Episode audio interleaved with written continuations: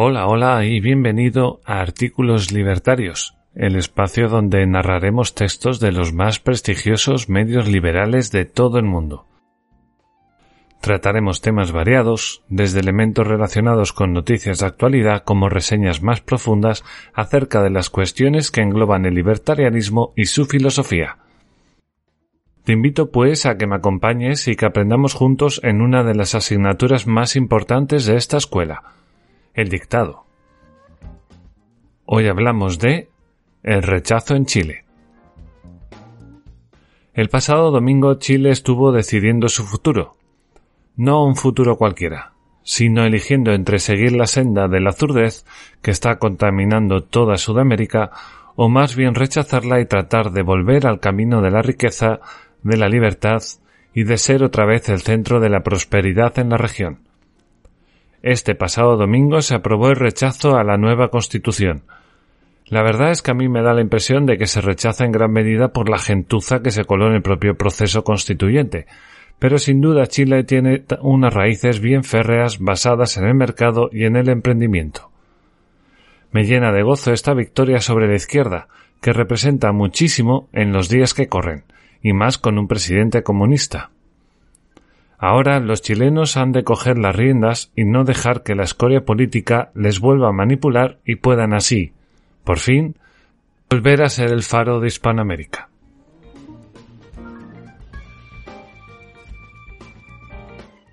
Hoy narraremos dos textos de Panam Post, uno que se llama Ganó el rechazo, Chile dijo no a la constitución marxista de Boric, del 4 de septiembre, que es de Graciela Moreno, y por otro lado otro que tiene como título Cinco datos reveladores del aplastante triunfo de rechazo, que es del 5 de septiembre y lo escribe José Gregorio Martínez.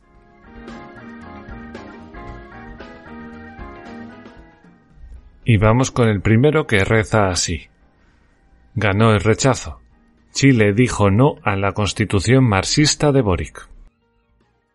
La tendencia es categórica e irreversible se vislumbra una dura derrota para el gobierno de Gabriel Boric, con una diferencia de más de 25 puntos a favor del rechazo.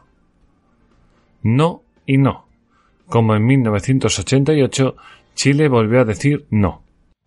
Los chilenos rechazaron mutar al Estado plurinacional e intercultural, a la democracia paritaria y a la legalización del aborto que contenía el proyecto constitucional de 178 páginas 388 artículos y 54 normas transitorias que este domingo se sometió a votación en el plebiscito de salida. Las encuestas acertaron. Con 6,4% de las mesas escrutadas, la opción de rechazo se está imponiendo con un 62,96% de los votos, mientras que el apruebo tiene 37,04%, según resultados preliminares.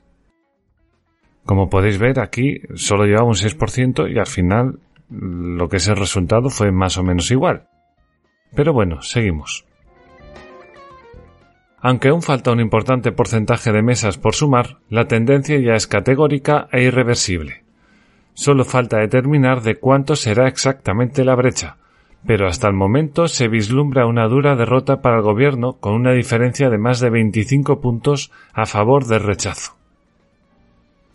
Perpetuar la constituyente. El presidente Gabriel Boric intentará revertir el fracaso del plebiscito constitucional invocando otro proceso constituyente, pero para lograrlo requerirá de un acuerdo nacional. Fuentes de La Tercera revelan que el mandatario abrirá su agenda política de este lunes 5 de septiembre con una reunión privada con el presidente del Senado, Álvaro Elizalde, y el presidente de la Cámara de Diputados, Raúl Soto, para anunciar un acuerdo tripartito con las dos cámaras del Congreso. Con esta maniobra, Boric conformará una mesa de trabajo con todos los actores y sectores para recibir propuestas y definir los mecanismos de elección de la nueva convención. Sin embargo, la elección de una nueva camada de convencionales para escribir otro proyecto constitucional tendrá que esperar 125 días, plazo establecido por el servicio electoral para convocar a otra jornada comicial de esta índole. Los partidos ya cuentan los días. Desde ahora evalúan la fórmula de elección más conveniente para participar, listas independientes, escaños reservados o la paridad. Las arcas públicas sufrirán si el plan de Boric de elegir otra constituyente escala, considerando que el funcionamiento de la Convención Constitucional durante un año costó 22.000 millones de pesos, una cifra que ronda los 20 millones de dólares. El desafío post-plebiscito. A Boric le corresponde con este resultado adverso transmitir que su administración puede gobernar y cumplir con el programa de gobierno que ofreció al país. Al mandatario le toca separar la derrota del proceso constituyente. Y no está fácil. El mandatario insistió en que su gabinete no era neutral, dejando claro que tenían una posición que fue cada vez menos posible de ocultar cuando la Contraloría determinó que su ministro de la Secretaría de la Presidencia, Giorgio Jackson, faltó al principio de presidencia sin mencionar el aumento de los viajes de su gabinete durante el período de campaña. El desafío es supremo con el revés porque para el cumplimiento del programa el único camino del presidente es gestionar alianzas en el Congreso que le permitan utilizar a su favor la rebaja de quórum que pasó de dos tercios, que se traduce en 103 diputados, a cuatro séptimos, que serían 89 legisladores. Mientras que en el Senado el cambio de dos tercios a cuatro séptimos hizo bajar el quórum de 33 a 29 senadores. En esos diálogos tendrán protagonismo los senadores Matías Walker y Ximena Rincón, impulsores de la medida, apunta la tercera. Remezón en el gabinete. Este triunfo de rechazo propiciará un inevitable cambio en el gabinete de Gabriel Boric.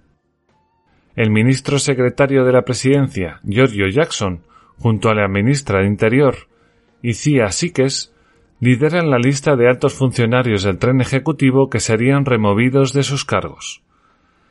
Las polémicas que ambos protagonizaron, no solo en el periodo de campaña, sino en el ejercicio de sus funciones, los convirtió en fichas sensibles a cinco meses de ascender al poder. A ellos se suman, según ex ante, otros cinco ministros, Begoña Yarza, quien está a cargo de salud, Claudio Huepe, de energía, Flavio Salazar al frente del despacho de ciencia y el de minería, donde está Marcelo Hernando. Incluso el de cultura quedaría sin Julieta Brodsky. El mandatario tiene claro que el cambio de gabinete será fundamental para darle calma al mundo privado ante las señales que pueda mostrar el mercado. Divulga la tercera. Un remezón en el tren ejecutivo representaría la oportunidad de entrar a las instancias de poder a la coalición moderada del socialismo democrático, considerada de centro izquierda. No hay vuelta atrás.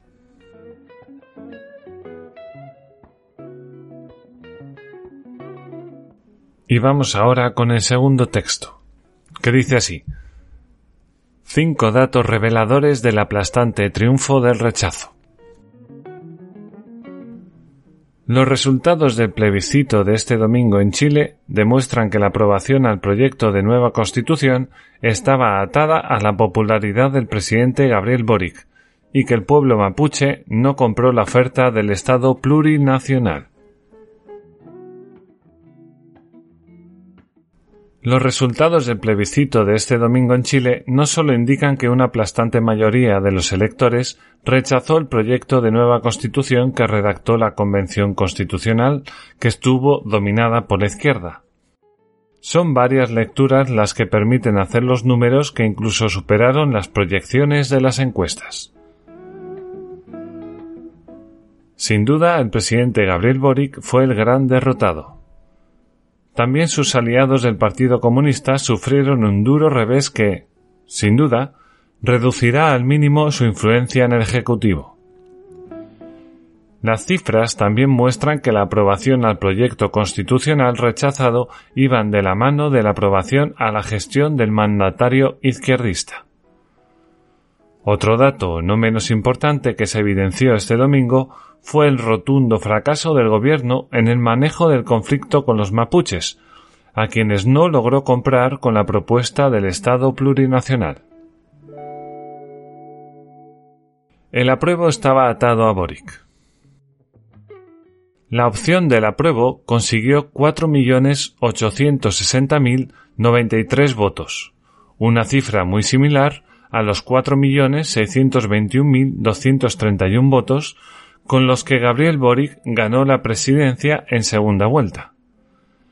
El rechazo, con 7.882.958 votos, casi duplica la votación que obtuvo el mandatario izquierdista. Además, en términos porcentuales, se observa una coincidencia entre la votación de este domingo y la popularidad de Boric, cuya aprobación se ubicó en agosto en el 37% según el último sondeo de la encuesta Criteria, mientras que el apruebo logró un 38,14. Rechazo en territorios comunistas. La opción de rechazo triunfó incluso en territorios gobernados por dirigentes del Partido Comunista. La capital, que tiene como alcalde a la comunista Irací Hasler, aportó 2.732.626 votos al rechazo, equivalentes al 34,6 del total nacional.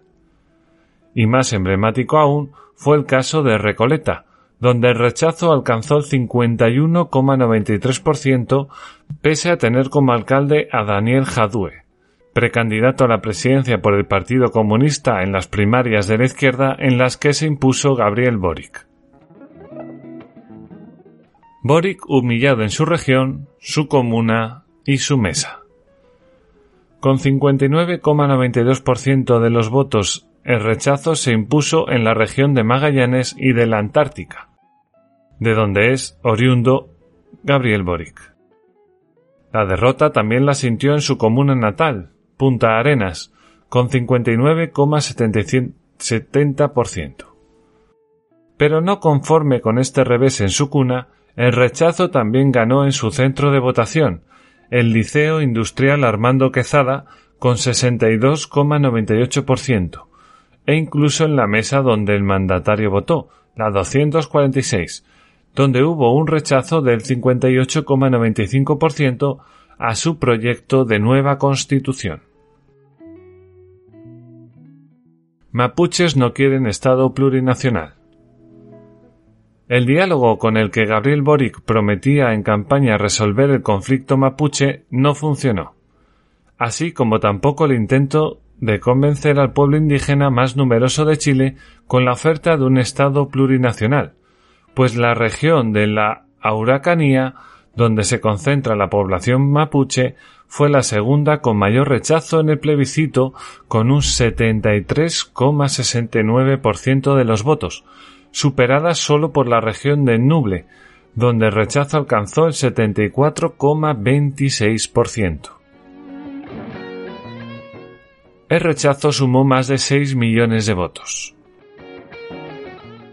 Más de un millón de chilenos que votaron a prueba en el plebiscito del 2020 para convocar a la Convención Constitucional cambiaron de opinión. Pues en aquella ocasión los entusiasmados con una nueva constitución llegaron a 5.899.683, es decir, 78,31% del total de la votación.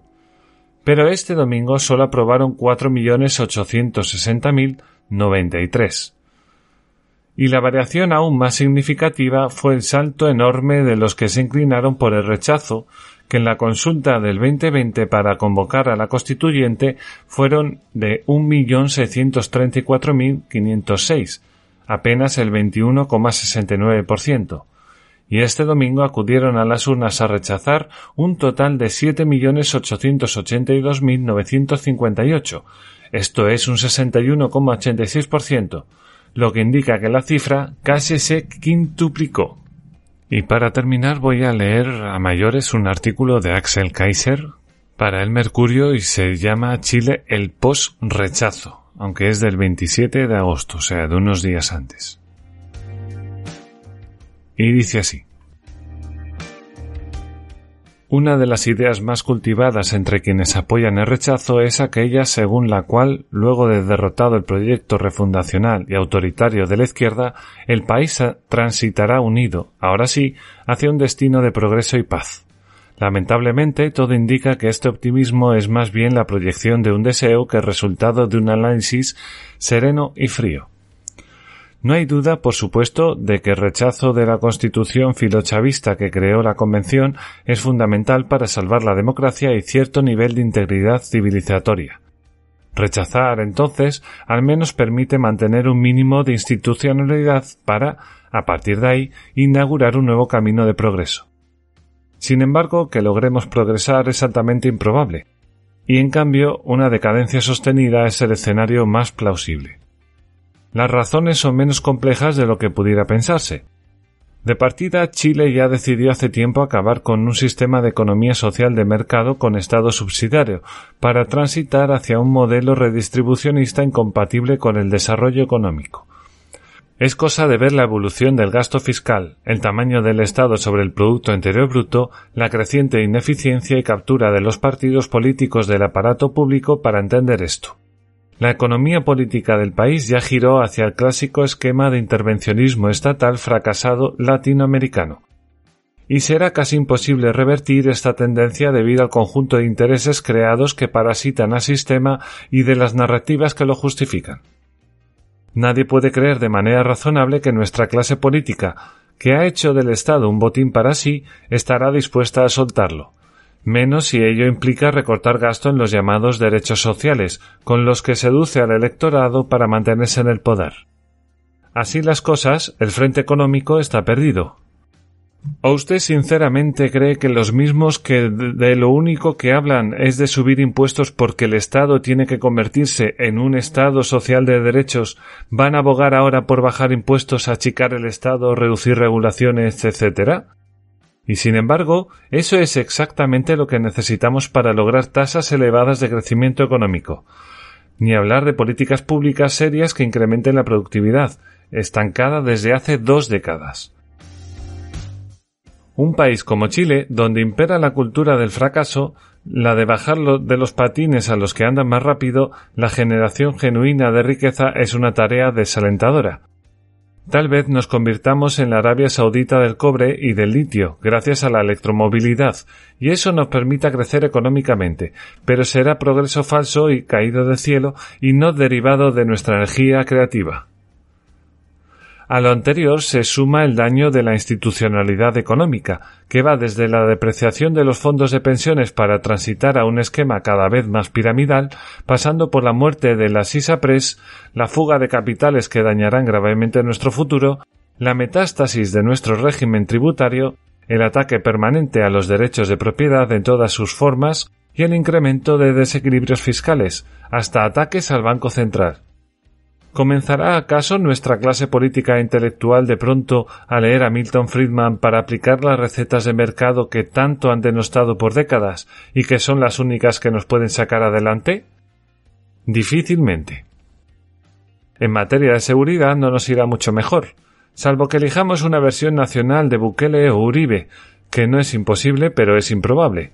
La misma clase política que hizo deficiente la reforma procesal penal, la que destruyó todo respaldo político para que carabineros y las Fuerzas Armadas puedan imponer el Estado de Derecho, la que justificó o toleró el terrorismo sin hacer nunca algo serio para frenarlo, la que, en suma, entregó el país a la migración descontrolada, al narco y a los delincuentes, no será la que regrese la paz a nuestras calles.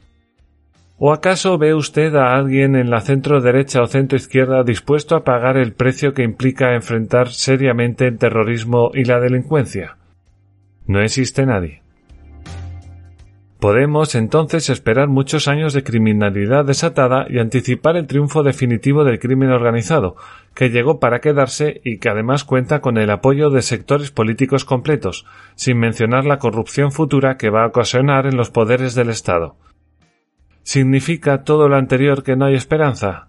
Para nada. Solo que habrá que trabajar más duro de lo que jamás imaginamos si queremos recuperar el país que perdimos o construir uno mejor. Y, en todo caso, hay cosas que se deben hacer simplemente porque es lo correcto, y no por su probabilidad de éxito. Luchar por Chile es una de ellas. Y estos han sido los artículos que hemos traído hoy a razón del último referéndum en Chile, a razón de la, eh, la apruebo o rechazo a la nueva constitución. Espero que abajo en los comentarios me dejes lo que piensas, lo que opinas sobre ese referéndum. Si quizá en España deberíamos intentar una reforma de la Constitución tan grande, bueno, tan grande como cambiarla, que yo creo que no.